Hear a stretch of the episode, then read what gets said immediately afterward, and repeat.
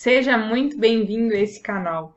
Aqui eu discuto temas importantes relacionados à área de endocrinologia e metabologia.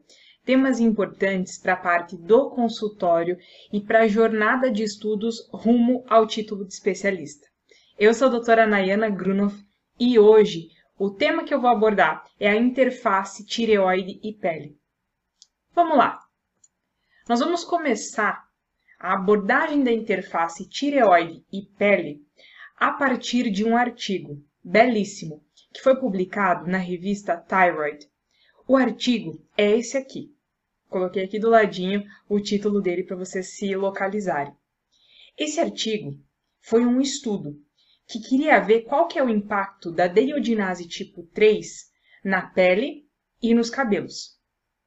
Então, a partir desse estudo que eles conduziram, foram levantados alguns pontos. Qual que é o verdadeiro impacto do hormônio tireoidiano quando a gente fala de pele e cabelo? Qual seria o mecanismo molecular? Como é que eles têm esse poder todo no corpo inteiro, inclusive em pele, em cabelo, a nível de queratinócitos, uma célula da pele? Então, vamos começar.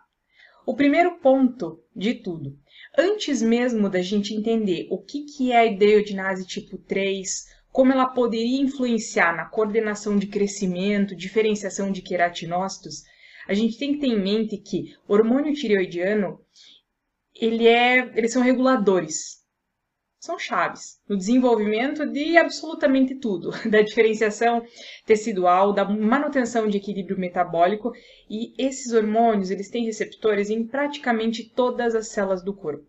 A pele é um alvo muito conhecido dos hormônios tireoidianos, e esses hormônios, eles têm um papel importante como reguladores de homeostase epidérmica.